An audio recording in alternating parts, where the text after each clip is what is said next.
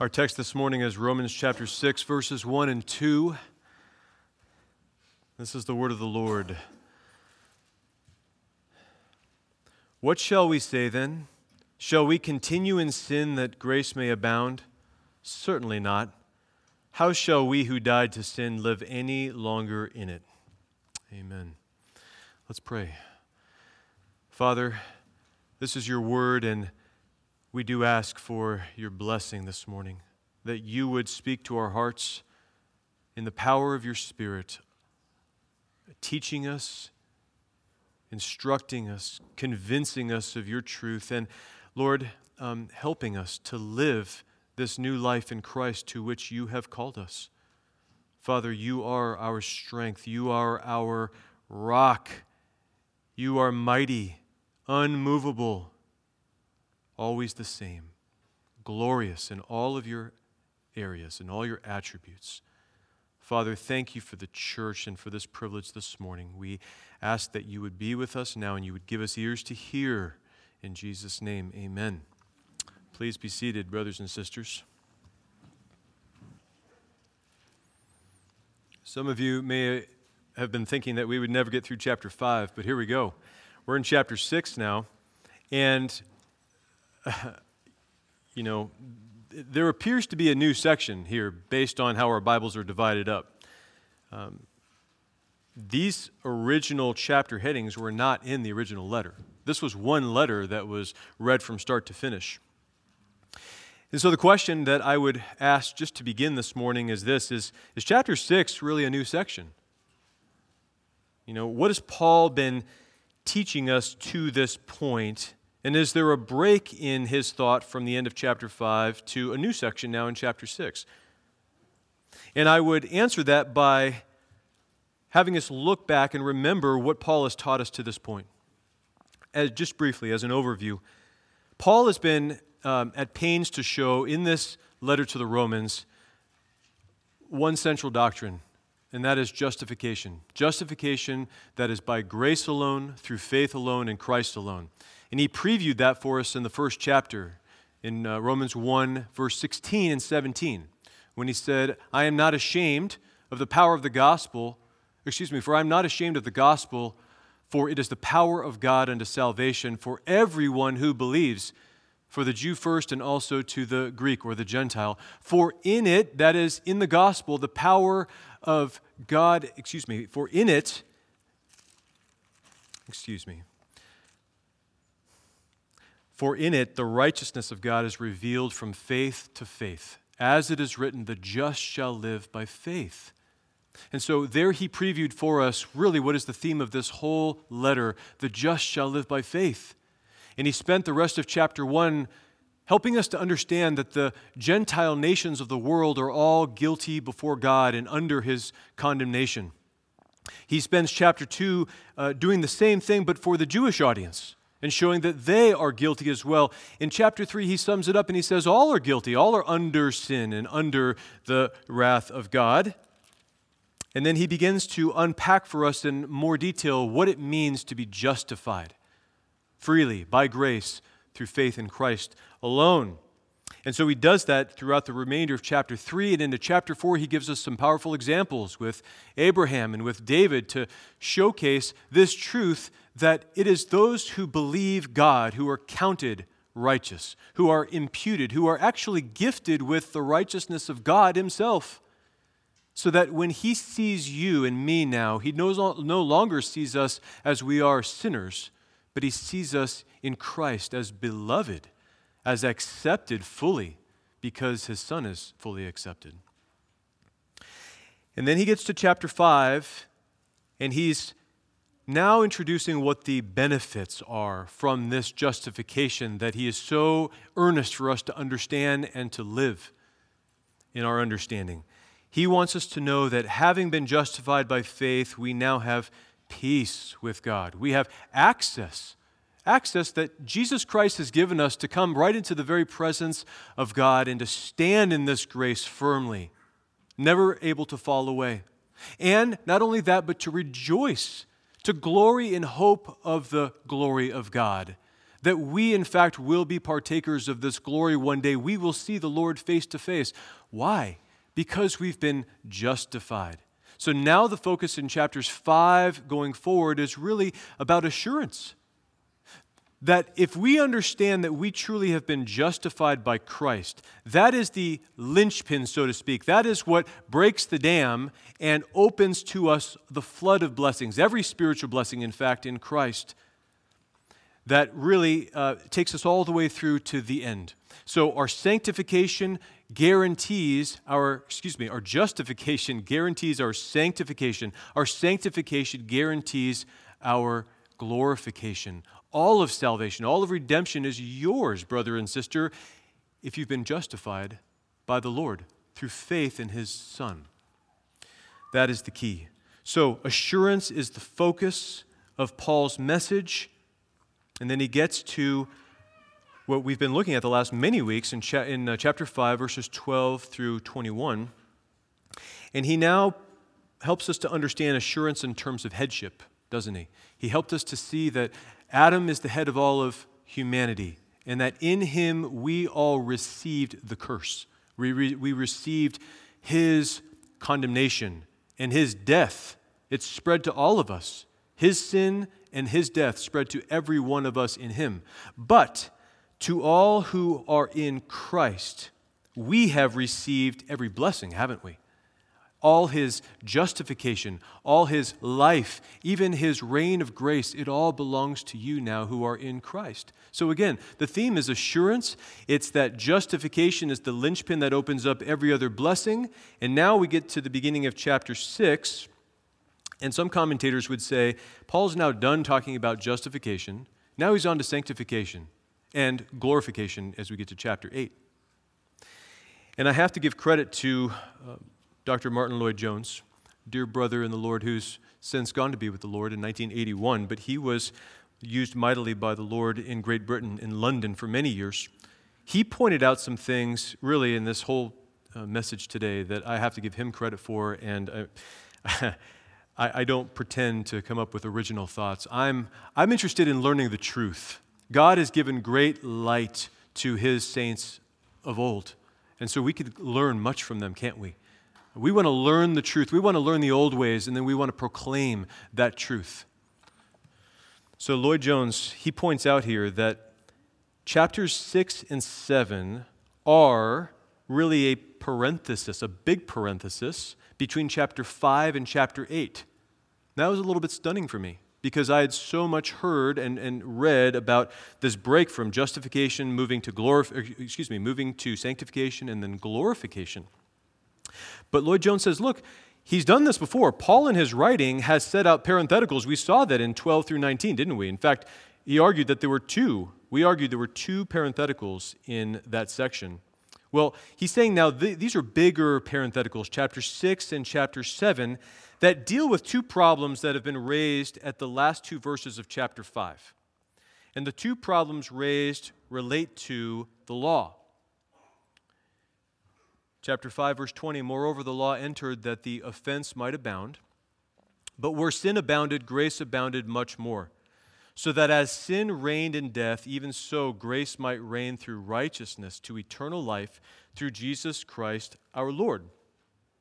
And the two issues that Paul is dealing with here are number one, the issue of the legalist who would raise this objection. Paul, you seem to be setting aside the law in favor of just grace. You're talking about abounding grace, superabounding grace. Where's the law in any of that? And because of that, if you set aside the law, people are just going to be lawless. They're going to be what you call antinomian. It's just a fancy term that means against the law. Anti, against, nomos in Greek, the law. Lawless people who would just say, hey, let's continue in sin that grace may abound. Let's do as much sin as we possibly can because it will put the grace of God on display and make him look better. That's the argument of the antinomian. And so Paul is raising this objection that he knows his Jewish opponent, who is a legalist, would have in his mind, and he would say, No, no, no. You cannot just allow people to sin with abandon by setting the law aside. You are creating antinomians, and that's wrong. But the legalist, his solution would be to look at his own performance. Right? He wants the law. He, he wants to be able to keep the law in his way in order to earn his way and get, quote unquote, justification or righteousness with God, which of course we know is impossible. So that's the first issue. And as part of that, Paul is really also addressing these antinomians in this question he asks Shall we continue in sin that grace may abound? He's also addressing the antinomian, the libertine, as you might call them, who would agree with the statement we do continue in sin that grace should abound. We want to do that. And so, chapter 6 as a whole is really written to address whether antinomianism, libertinism, is a valid response or a use of grace. Is that a right use of grace? That's what Paul's going to deal with in chapter 6. The second issue that he's dealing with related to the law is this. The legalist would ask, in addition to setting aside the law, it seems like you're saying there's no purpose for the law. Well, I mean, clearly the law was important. God gave it to Moses at Sinai. Israel had identified so much, ethnic Israel, with the law as part of their being Jewish. So, what is the function of the law then? And Lloyd Jones is arguing that chapter 7 is really all written as a response to what the purpose of the law is in the matter of salvation. So, chapter 6 is written to address the antinomian. Chapter 7 is written to address the legalist as concerning the true use of the law. And those are parentheticals between chapter 5 and chapter 8. That's interesting because when you look at chapter 8, it begins There is therefore now no condemnation to those who are in Christ Jesus, who do not walk according to the flesh, but according to the Spirit. This idea of condemnation links us back with the end of chapter 5, because Paul talks about how it was through Adam's sin that we were condemned, but through Christ's act of righteousness that we were justified and we are no longer condemned. So you can see how really Paul is continuing his logic of justification. He's, that concept, that theme is still very much in his mind, but he is going to now link it in chapter 8 to our sanctification and ultimately our glorification by the power of the Holy Spirit. So again, it's a string salvation. Uh, it's a, a, link of chains that are all together. Um, you see this especially at a climax in chapter 8 verses 29 and 30, where Paul says, For whom he foreknew, referring to God, for whom he foreknew, that means he set his love upon a group of people. He also predestined, he marked them out to be conformed to the image of his Son, that he might be the firstborn Christ among many brethren. And then he continues the chain. Moreover, whom he predestined, so foreknew, predestined, these he also called, there's the next link with the effectual call. Whom he called, these he also justified, and whom he justified, these he also glorified. So there it is in summary form. If you've been foreknown, really in eternity, you will be glorified. But in our present experience, when you've been justified because you've trusted in Christ as your Lord and Savior, that's the linchpin that opens up the rest of salvation from your perspective and my perspective. So, chapter 5 and chapter 8 are really connected together, but there's a couple of parentheticals that Paul's going to use here to deal with these questions of antinomianism and legalism. Now, in terms of um, chapter 6, there's an organization, and I'm, I'm spending some time on this because it's helpful when you are studying Scripture to look at the whole before you start looking at the parts that make up the whole. We can get lost sometimes if we just jump into a verse out of context um, and run with something, right? Or come to a conclusion when we haven't really seen the whole. So it's important we see the whole. As an overview, I could say that the chapter is organized um, in two parts. The first 14 verses are the first part, verses 15 through 23 is the second half. And you see that because in verse 15, he really repeats the first verse of the chapter. He restates what he said in verse 1.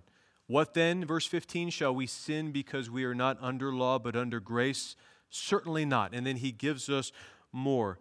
So the first half here, the first 14 verses, he's really dealing with the impossibility for believers to continue living in sin once we've been justified. he says it's not possible anymore. And he's going to deal with that in, in, in, at some length.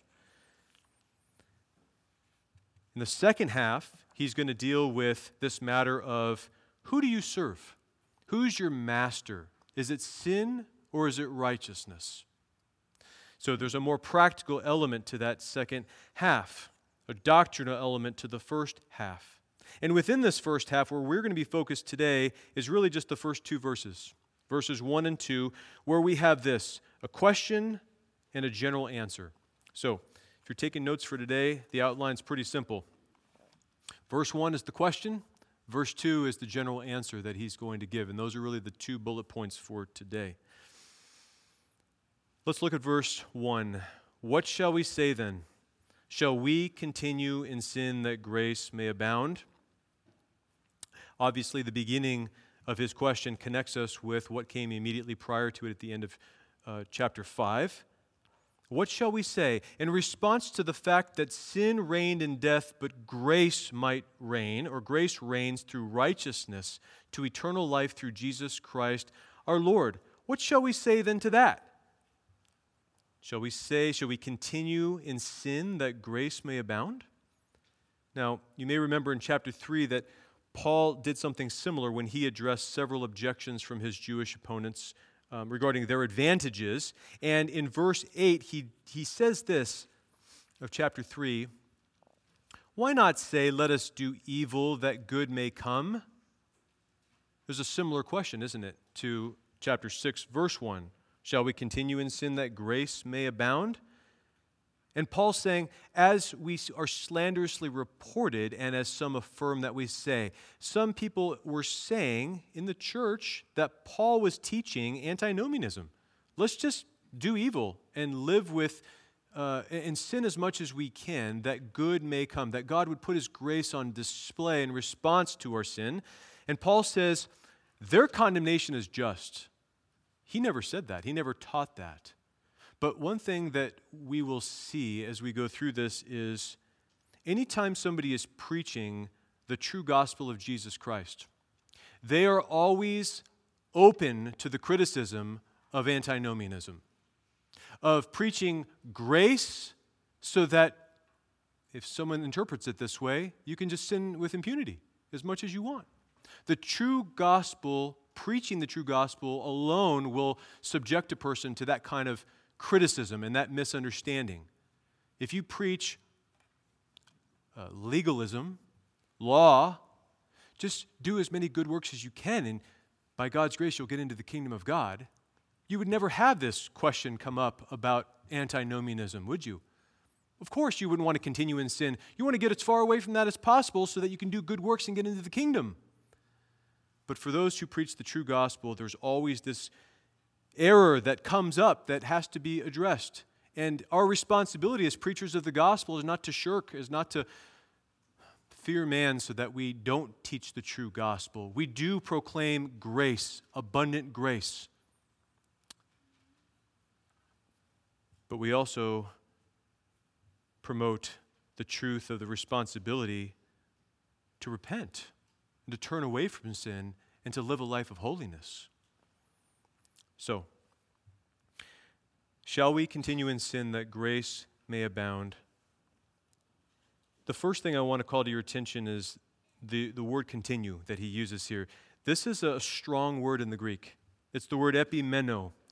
It's a, an intensified form of the word to remain or to live in, to dwell in. And what it means is to habitually remain in, as a person would habitually remain in or dwell in or live in a house permanently. That's your permanent residence. That's the word he uses when he says, Shall we continue? Shall we habitually remain in sin? And as you remember, as we've been uh, learning in Romans 5, verses 12 through 19, when he talks about sin, he's talking about sin's nature. He's not just talking about individual acts of sin. For that, uh, concept, he uses the word offenses, the paraptoma. Those, those are individual sins. But when he talks about the sin or sin that entered the world, that's the nature of sin that we have all inherited, received from Adam. So, shall we habitually remain state, this nature of sin, And in the immediate context of verse 21, we learn that sin was a reign, a kingdom, a dominion that was ruling over all who are in Adam. So his question is Shall we habitually remain in the sin nature and under the reign of sin? That's the question. And I hope the answer is obvious, having read it that way and having looked at the context. But you have to ask what kind of a person would advocate for continuing in sin that grace may abound? Who would raise this question leg- legitimately? Is it someone who just misunderstands grace? Is it someone who believes that their sinning is really a legitimate showcase for the grace of God? I want to show you what Scripture has to say about this because Scripture does speak on this issue quite a bit. Turn with me, if you would, to 2 Peter chapter 3.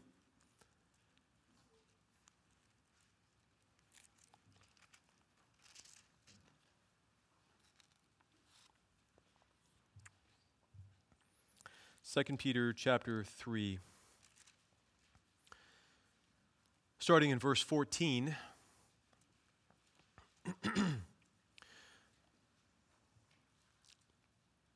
hmm. Therefore, beloved, looking forward to these things, what things? Well, in verse 13, he said, looking for the new heavens and new earth in which righteousness dwells, knowing that God is going to burn up this present earth with intense heat that will melt the elements. Therefore, beloved, looking forward to these things, be diligent to be found by him in peace, without spot and blameless. And consider that the long suffering of our Lord is salvation, as also our beloved brother Paul, according to the wisdom given him, has written to you. As also in all his epistles, speaking in them of these things, in which are some things hard to understand, which untaught and unstable people twist to their own destruction, as they do also the rest of Scriptures. This is an interesting portion of Peter's letter for a couple of reasons. Um, he is affirming the writings of the Apostle Paul in this section we just read um, as being on par with, equivalent with Scripture. But the reason why I wanted us to look at this is because it tells us something about the people who take doctrines, some of which are hard to understand. And, and perhaps one of those hard doctrines is the one that Paul is putting forward here to us in Romans chapter 6 about the grace of God and its use. And what these people do who are untaught and unstable. And that means that they are unlearned, they're ignorant people, not unlearned in things of the world, but spiritually they're unlearned. They're ignorant of God's truth. And they're unstable, they're vacillating, they're tottering, is the meaning of that word. They twist, they pervert to their own destruction those truths, as they also do the rest of the scriptures. So, the kind of person that would advocate for continuing in sin that grace may abound, to take that wonderful, pure, lovely doctrine and twist it and turn it into something that it was never intended to be, which is just to serve and gratify the lust of the flesh, as an antinomian would argue, that is uh, coming from someone who is ignorant and unstable and who willfully twists the truth. That is not just a misunderstanding of grace, that is a rebellion against grace. Let me give you another example. Turn a couple of pages over to Jude, just before Revelation. Jude starting in verse 3.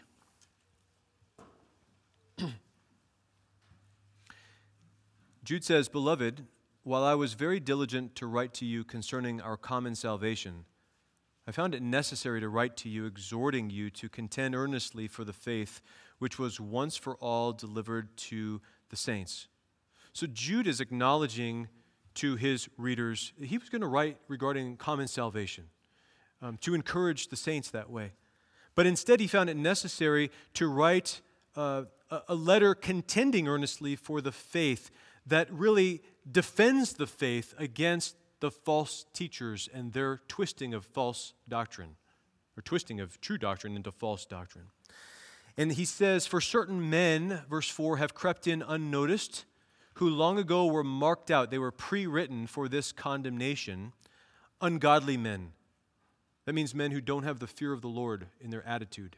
Ungodly men who turn the grace of our God into lewdness. That's a word that means unbridled lust. Passions of the flesh gone wild and deny the only Lord God and our Lord Jesus Christ. So, what kind of a person would advocate for turning the grace of God into a license for sin? Well, this kind of a person, an ungodly person. And in this particular context, teachers, Christian teachers who had come into the church who looked like the genuine article from the outside, but inwardly they were seeking to deceive the people. They were wolves in sheep's clothing. Ungodly men who, again, turned the grace of God. Similar idea to twisting, but in this case, exchanging the grace of God. Uh, putting the grace of God in one place and taking their lewdness and substituting it for the grace of God, saying, This is a right use of the grace of God, the lust of my flesh, continuing in sin to the max. Paul says, or Jude says in this case, they are ungodly men and they deny the Lord Jesus Christ. God and the Lord Jesus Christ. Maybe not in word because they're Christian teachers. They're using all the right language, but in their deeds they deny Him. That's a wrong use of grace. It is a willful turning of the grace of God into license to sin with abandon. That's the kind of person who asks this question is this a legitimate use of grace, Lord? No. They are unstable, ungodly, wicked people. And when they hear about the free grace of God, they hear, let's sin to the max. The reason they do that is because they love their sin. They love their sin. They're those that Paul describes to Timothy as lovers of pleasure rather than lovers of God. In other words, they love themselves more than they love God. They have a form of godliness, but they deny its power. Well, who's the power? God Himself. They deny Him. From such turn away. They are people who have never been released from the prison and from the bondage of sin, who dwell under the rule and reign of sin and death, as we've been learning the last couple of weeks. This is the antinomian. This is the libertine who distorts grace. He doesn't just misunderstand it, but he distorts grace. And, brothers and sisters, as you think of this in your mind, as you're driving down the road, often there is danger on two sides, isn't there? A ditch is not only necessarily on one side of the road, it can be on both sides of the road. And you don't want to steer into either one. Antinomianism is one side of the road, a ditch. The other ditch is legalism. Legalism.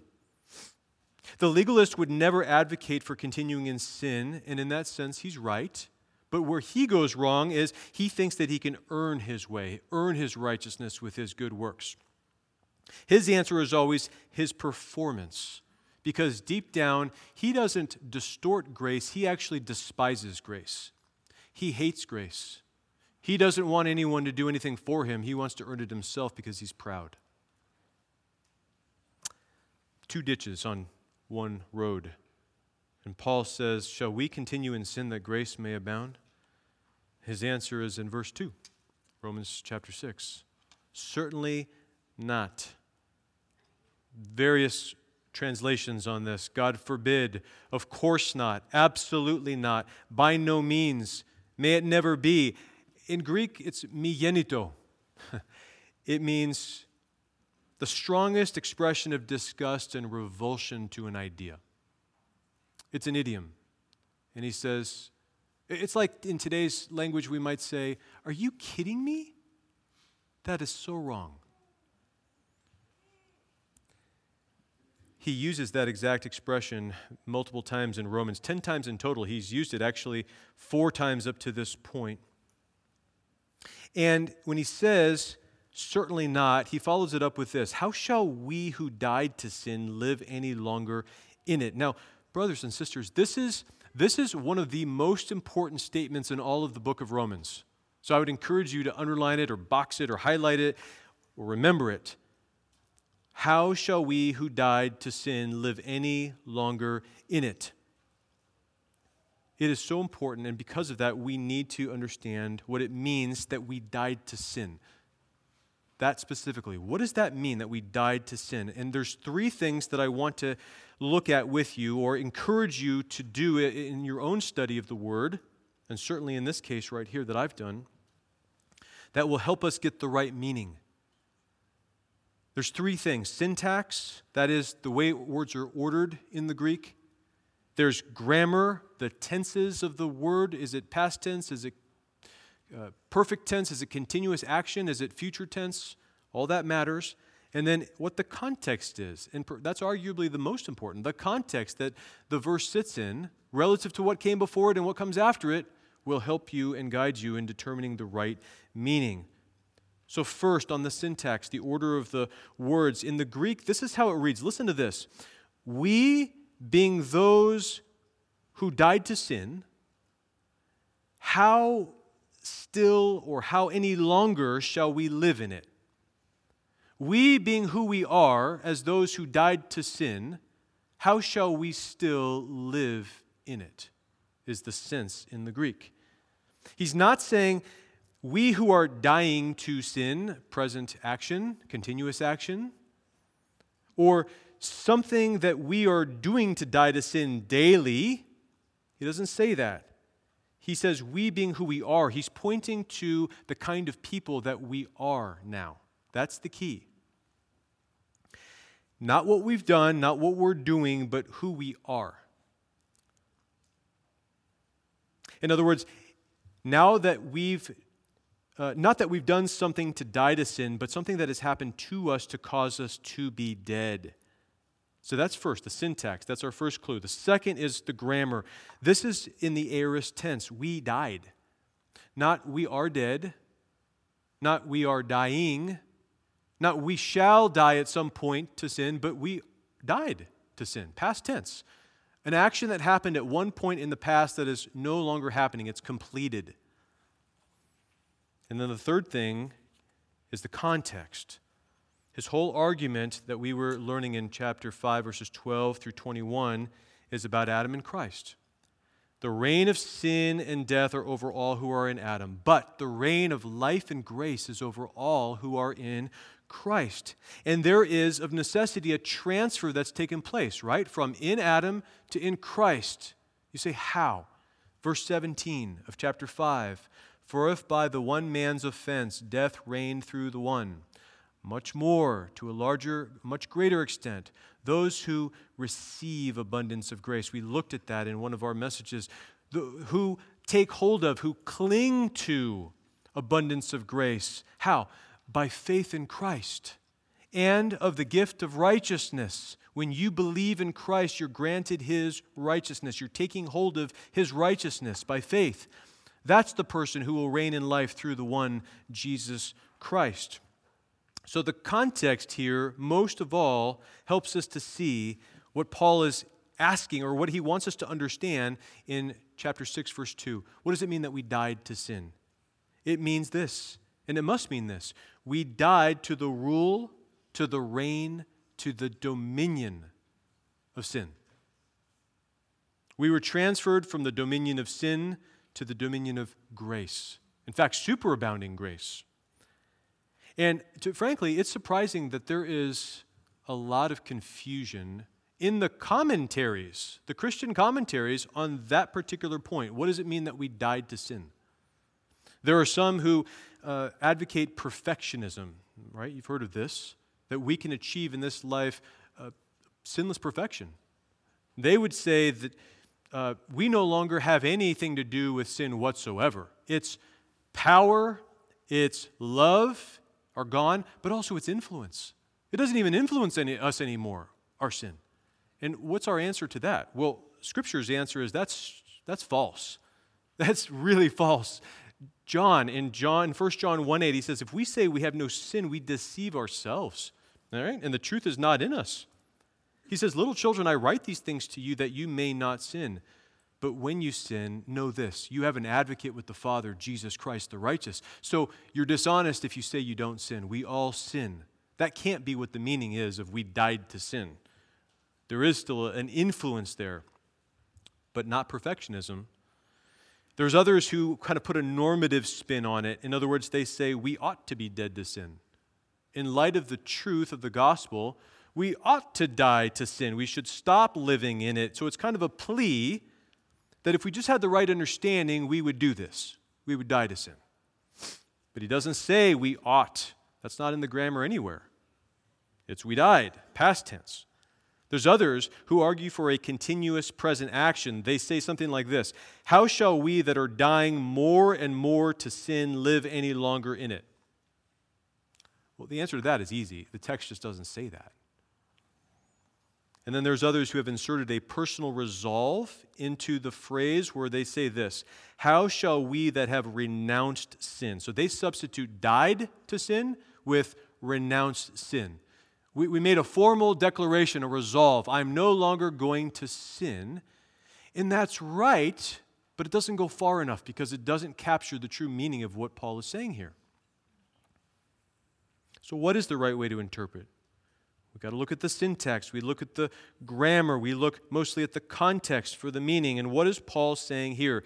He's saying, We being who we are, those who died to the rule and reign and dominion of sin, how shall we abide in, dwell in, live in that state any longer? The answer now should be obvious, right? Paul is not saying that we're just not permitted to continue in sin. He's, he's not saying you're not allowed to do that anymore, stop doing that. He's saying it's actually impossible for you to do that anymore. Not possible.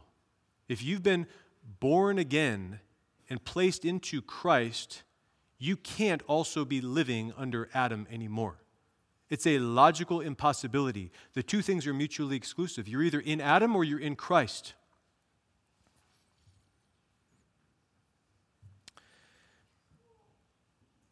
This might be a remarkable statement to some of you and it should be because it is true and wonderful. What Jesus has done for us on the cross and in his resurrection, he has brought the reign of sin to an end for all true believers. He's brought it to an end, it's over. Paul is teaching that this death to the reign of sin is something that Jesus did for us. It's something that happened to us. In other words, your status has changed from condemned to justified, from death to life, from reign of sin to reign of grace. And I want to show you several reasons why it is, in fact, impossible for us to continue under the reign of sin any longer. Number one is we died to sin, this idea we've been talking about. We are finished with that realm. We can no longer live in it because we've been moved out of it. In chapter 6, verses 3 through 10, Paul is going to teach us that because of our union with Christ, what happened to Christ happened to us. When he died and was crucified, we were crucified with him because he was standing in our place to take our punishment. When he rose from the dead, we rose with him. These are spiritual truths, brothers and sisters, that the Lord is going to teach us through his Spirit. So we have died to sin, number one. That's why it's impossible to live in sin any longer.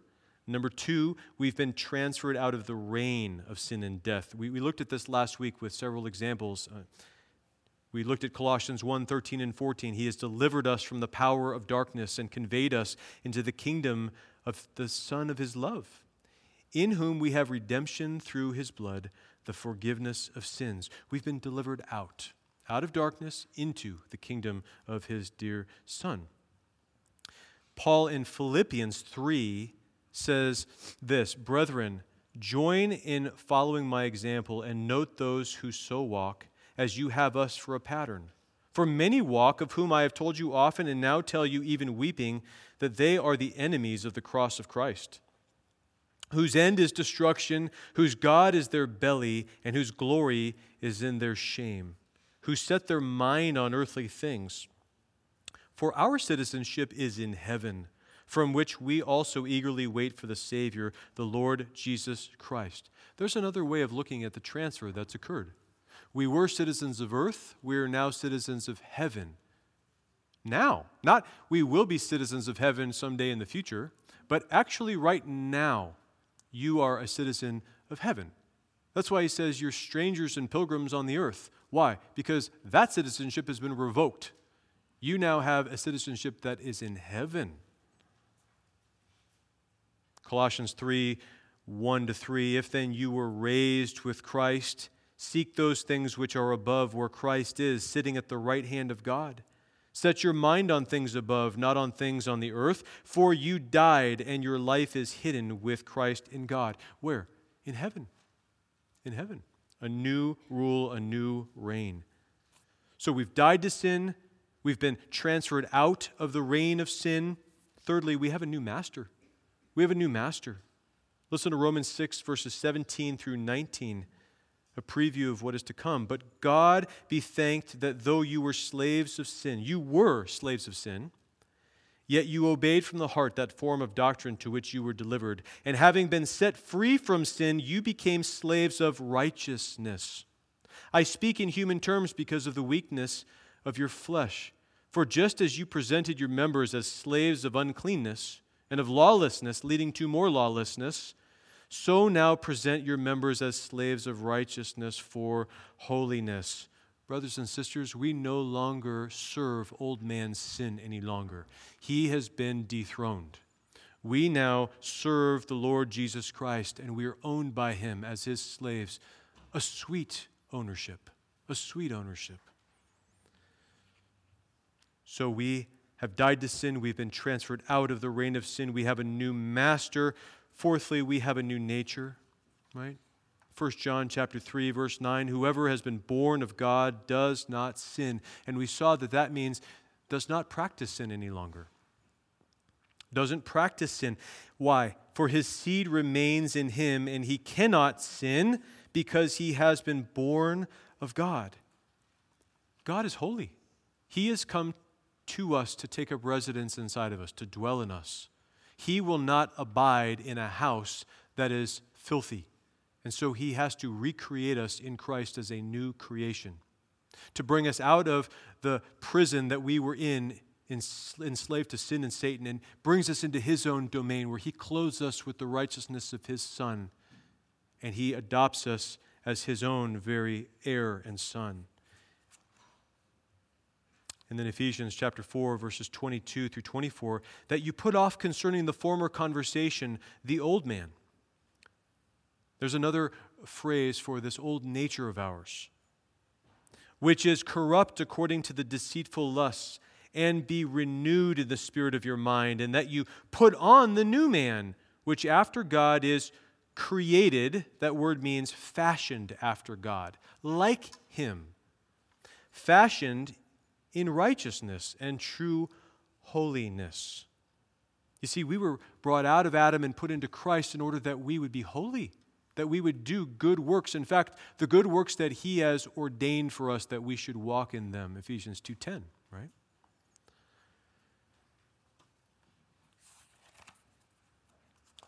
So we've died to sin. We've been transferred out of the reign of sin. We have a new master. We have a new nature and then lastly i would say our affections have been changed our affections have been changed romans chapter 6 verse 20 for when you were slaves of sin you were free in regard to righteousness. What fruit did you have then in the things of which you are now ashamed? For the end of those things is death. How many can relate to that? We were proud of, we lived in, we rejoiced in our, and loved our sin before, didn't we? But now we are ashamed of those things that we used to do because God has changed our hearts. He's given us new hearts where we love righteousness and we hate our own sin.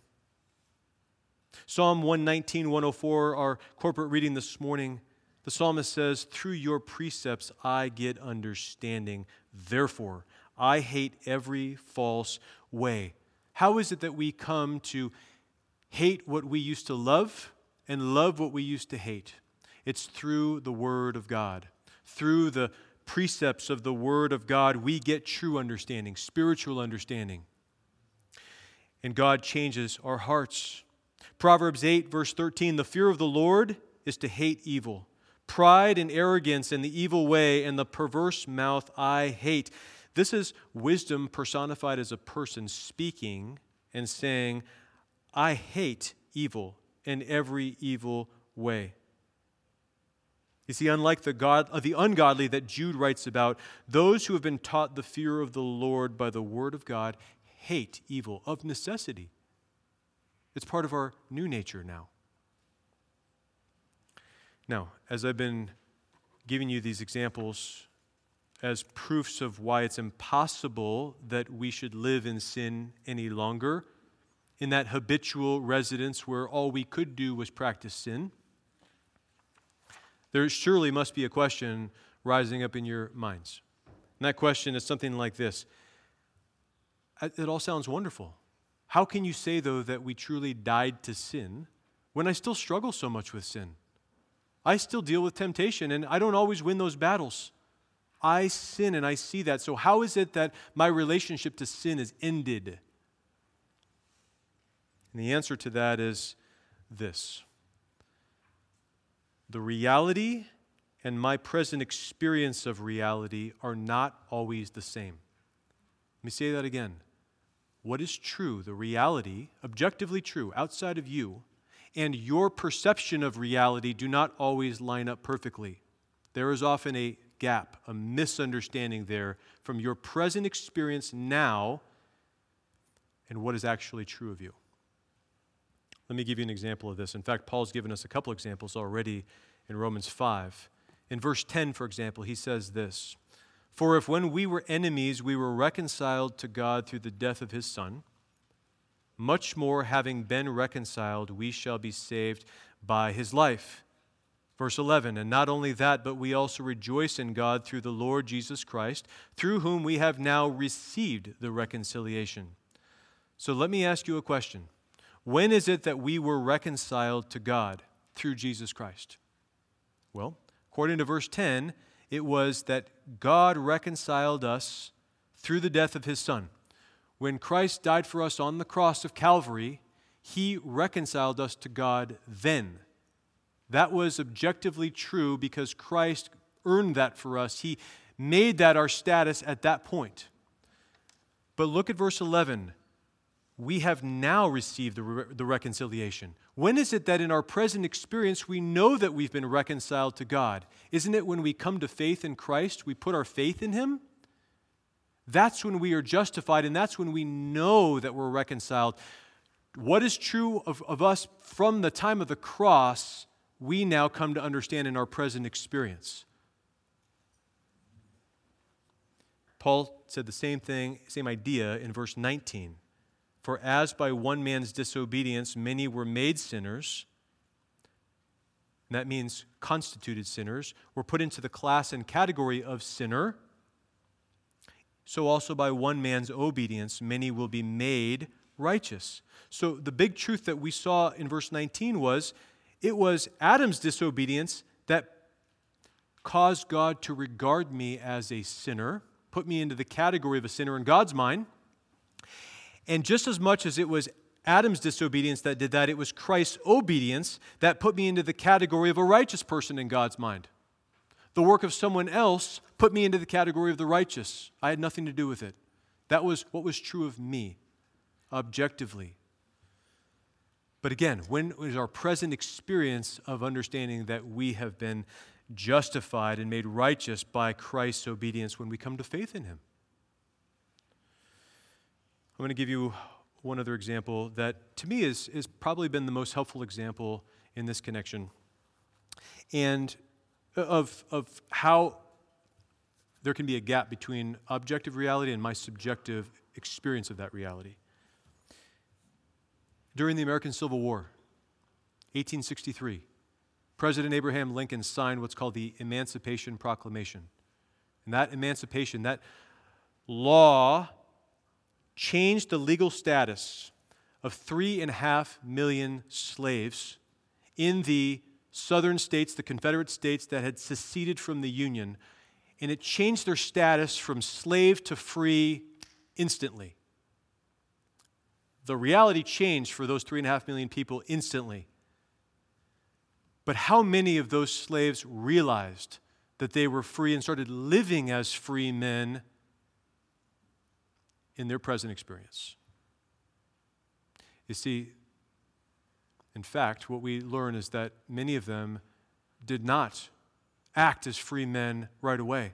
In fact, when they saw their old masters, they would cower in fear and trembling still, not realizing that their master had no power over them any longer. They were free men, declared free and yet they lived like slaves for a time after that.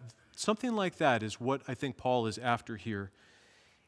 And he and the, the scriptures and the Spirit of God are helping us to understand something of that in our Christian experience.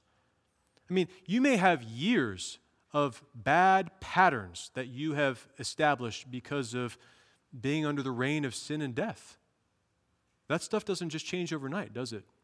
It takes time for the Spirit to teach us and to recondition us to this new way of life, where we walk according to the power of the Spirit and not according to the flesh any longer. Brethren, we have a great freedom. It's what the, the Scripture calls superabounding grace that is reigning over us to live in freedom from the tyranny of sin. God has not given us this freedom as a license to practice sin but for a very specific reason, and it's this to live for God and no longer for ourselves. In short, it is to glorify God. So I want to give you just a couple of thoughts from the scripture on what the purpose of true grace is in our lives, what the right use of grace is in our lives. Grace, first of all, transforms us into holy people. See, we start with justification, don't we? That's a forensic, a legal declaration. You are now right with God on the basis of what Christ has done for you. he took your sin, He gave you His righteousness. That's justification. It's a legal declaration. But He doesn't stop there. What is the next bus stop, so to speak, in our traveling, our road of redemption? It is sanctification, which means holy living, which means making us more like Jesus Christ and less like our old selves. Grace transforms us into holy people. Luke chapter 1, verse 74 and 75. This is Zacharias, John the Baptist's father. When he is prophesying under the influence of the Holy Spirit regarding the Christ who is to come, and he says this to grant that we, to grant us that we, being delivered from the hand of our enemies, might serve him without fear. How? In what condition? In holiness and righteousness before him all the days of our life. So, what is the purpose of God's delivering us from the hand of our enemies, from sin and Satan, and from the, the lust of our own flesh? That we might serve him in holiness and righteousness all the days of our life. Not that we might continue in sin, but that we might live for Him. Acts chapter 26, this is um, a section when Paul is giving his testimony before King Agrippa, and he is recounting his Damascus Road conversion experience. Um, Acts 26, starting in verse 14, Paul is saying that this is what he heard after being knocked to the ground. He heard in the Hebrew language, Saul, Saul, why are you persecuting me? It is hard for you to kick against the goads. So I said, Who are you, Lord? And he said, I am Jesus, whom you are persecuting. But rise and stand on your feet, for I have appeared to you for this purpose, to make you a minister and a witness both of the things which you have seen and of the things which I will yet reveal to you. I will deliver you from the Jewish people as well as from the Gentiles, to whom I now send you. Now, listen to this purpose to open their eyes in order to turn them from darkness to light. There's the transfer from kingdom to kingdom, and from the power of Satan to God, that they may receive forgiveness of sins and an inheritance, a lot, a possession among those who are sanctified by faith in me. Now, my translation is not the best on this. Who are being sanctified is what the text says in the Greek. Who are being sanctified by faith in me. In other words, you are going to go to the people the Gentiles, you are going to preach the gospel to them that they might be turned away from the power of Satan to the power of God, receive forgiveness of sins, and an inheritance among those who are being made holy, sanctified, by faith in me, Jesus speaking. That's the purpose of our deliverance holiness. Peter says, This is the will of God, that by doing good you may put to silence the ignorance of foolish men. And then he addresses them, the Christians, as free, yet not using liberty as a cloak, as a covering, a veil for what? For vice, for evil, for wickedness, but as bondservants, as slaves of God. Your freedom is not ever to be used as a covering for your sin, as an excuse to sin. It is only to be used to serve the living God. And in Galatians, Paul says in 5:13, "For you, brethren, have been called to liberty. Only don't use liberty as an opportunity for the flesh, but through love serve one another." We were talking about this that this morning in our Bible study on Philippians. In love serve one another. This is the reason we have liberty. It's to serve one another, which is what? An expression of our very love to Christ, bent out this way, right? To each other. It's one of the evidences that you live for God and not for yourself anymore, that you serve the body of Christ. That's what grace is for. Remember, we learned last week grace is always paired with righteousness, they go hand in hand. That's true in our justification, Christ fulfilled the law completely for us. He didn't set it aside. He went right through the middle of the law and completed it, fulfilled it for us. That grace, His grace, His gift of righteousness might be given to us. It's true in our justification, but it's also true in our sanctification.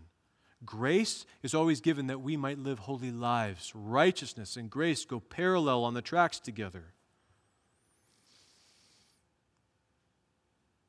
So, the first purpose of grace, and maybe the big purpose, is that we are holy people, that we would become more and more holy over time, sanctification. And then, just briefly on a, a second point, there is a witness that we have, isn't there, in the world that brings glory to God when we are living in holiness. Peter, in 1 Peter 2 11 and 12, he says, Beloved, I beg you, as sojourners and pilgrims, abstain from fleshly lusts which war against the soul. That's what fleshly lusts do, they war against you having your conduct honorable among the Gentiles, that when they speak against you as evildoers, they may by your good works which they observe glorify God in the day of visitation. And that phrase, day of visitation, refers to the day of salvation. So when the ungodly observe the good behavior of the Christians and they come to faith in Christ because the Lord visits them with salvation, they will then look back and see how they observed your good works, and even perhaps reviled you, hated you, spoke evil against you. And that will bring God glory that He is vindicated. He is right, and you were wrong, and you now see it. Jesus said it in the Sermon on the Mount this way Let your light so shine before men, that they may see your good works and what? Glorify your Father in heaven. so again, Brothers and sisters, shall we continue in sin that grace might abound? Is that a question that a Christian would ever even ask? No, because it's an impossibility for us who have been transferred from the reign of sin to the reign of grace. Grace to the sound, the ear, to the ear of a wicked person is license to sin. But grace to the hearing of the righteous person is power to live a holy life to God, to his glory. Just listen to this quote as we close from Martyn Lloyd-Jones, which I, I thought was wonderful. I couldn't put it any better, so I'm going to quote him. Quote, as a Christian, you must not think of yourself merely as a man who has come to a certain decision and wants to do this and that. No, if you are a Christian, what is true of you is that all the dynamic of the reign of grace is upon you and is working in you to bring you to perfection. The apostle is anxious to bring out the certainty. That is why the suggestion in the first verse is so monstrous. Shall we continue in sin that grace may abound? The whole object of grace is to destroy sin and all its works and all that belongs to it, so that suggestion is impossible. We are under the power that is destroying sin. So, how can we possibly continue in sin? You see the argument? End quote. Is anyone struggling this morning with this teaching, brothers and sisters? With this instruction that we have in fact died to sin even if we still commit sins? Right? We no longer, just to be clear, we no longer live in sin, meaning we don't practice sin. It's not the pattern of our lives anymore. That doesn't mean we don't ever commit individual sins. We do all the time. But what makes us different and new creatures in Christ is that we repent. We have conviction over those things from the Spirit of God, and we repent. We turn away from that. And we ask for the Lord to be merciful to us. And, and as we confess our sins, we find that He is faithful and just to forgive us all our sins, right? To cleanse us from all unrighteousness. We have the joy of the Lord restored every time we confess our sins. Let me offer you some encouragement this morning to those of you who are struggling with sin as I struggle with sin.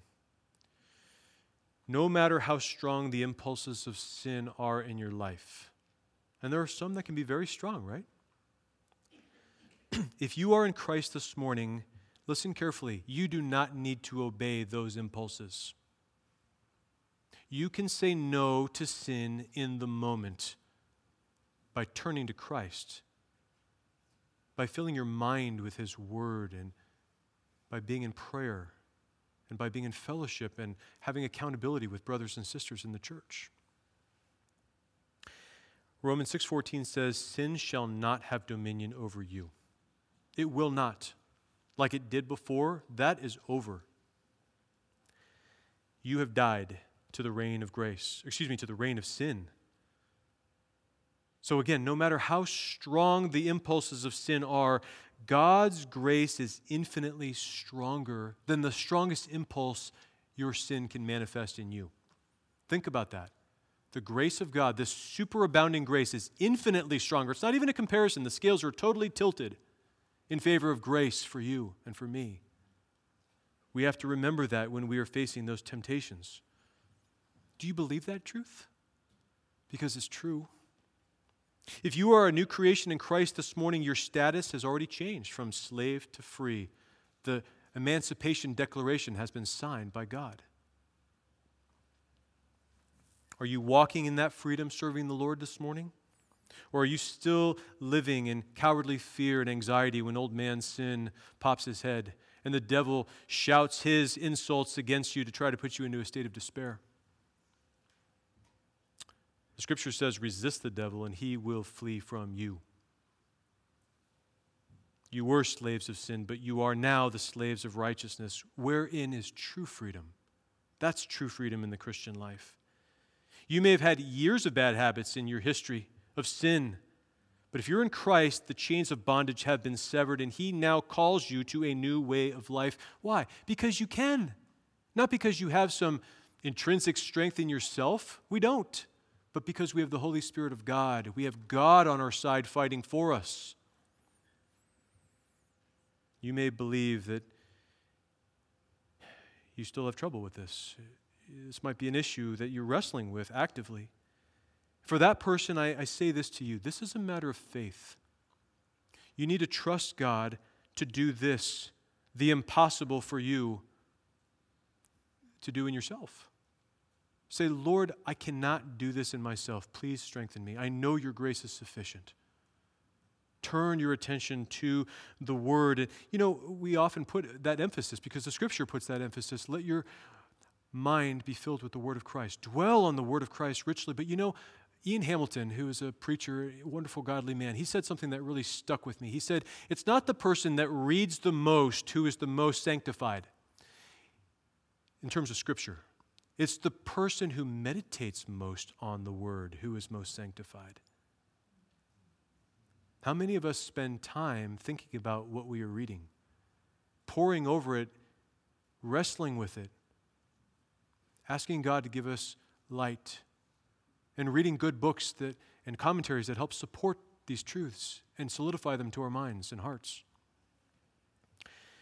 We need to be filled with the Word, meditating on it. We need to be in prayer constantly, calling out to the Lord just from your spirit throughout the day, talking with Him, communing with Him, asking for help, finding help in time of need, and of course, in fellowship with other believers. This, right? But as often as possible, we need that. And as you do that, as you fellowship with the Lord in these ways, through the word, through the prayer, through the fellowship of his people, you will find that he will strengthen you, help you, and cause you to stand upheld by his righteous, omnipotent hand, right? As the hymnist says it. Shall we continue in sin that grace may abound? Not a chance. We have died to sin. We can no longer live in it because we are now ruled by grace. Let's pray.